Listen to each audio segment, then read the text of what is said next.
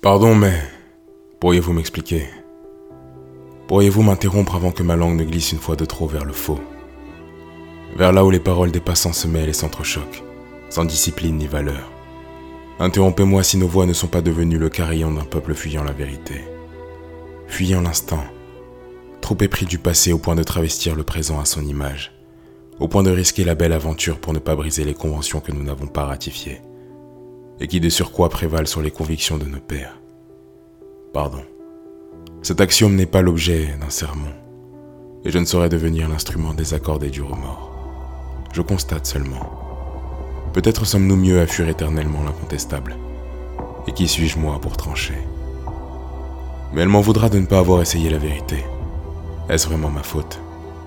Il y a tant de choses que j'aurais voulu lui dire, tant de murmures que j'aurais voulu lui tendre, loin des regards inquisiteurs du dogme traditionnel. Ici, ailleurs, puis ici à nouveau.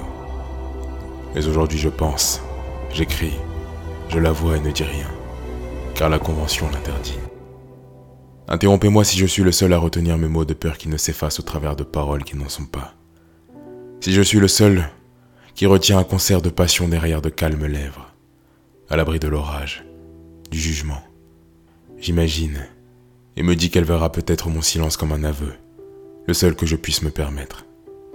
Et j'espère qu'il portera l'étendard de ma pensée à ceux qui sauront l'observer, puisque tout est vrai lorsque le bruit s'endort. Alors je ne dis rien. Je voudrais l'interpeller et je ne dis rien. Mais cela passera. Et la convention passera puis vivra la vérité. Car elle est la seule qui se rit du temps.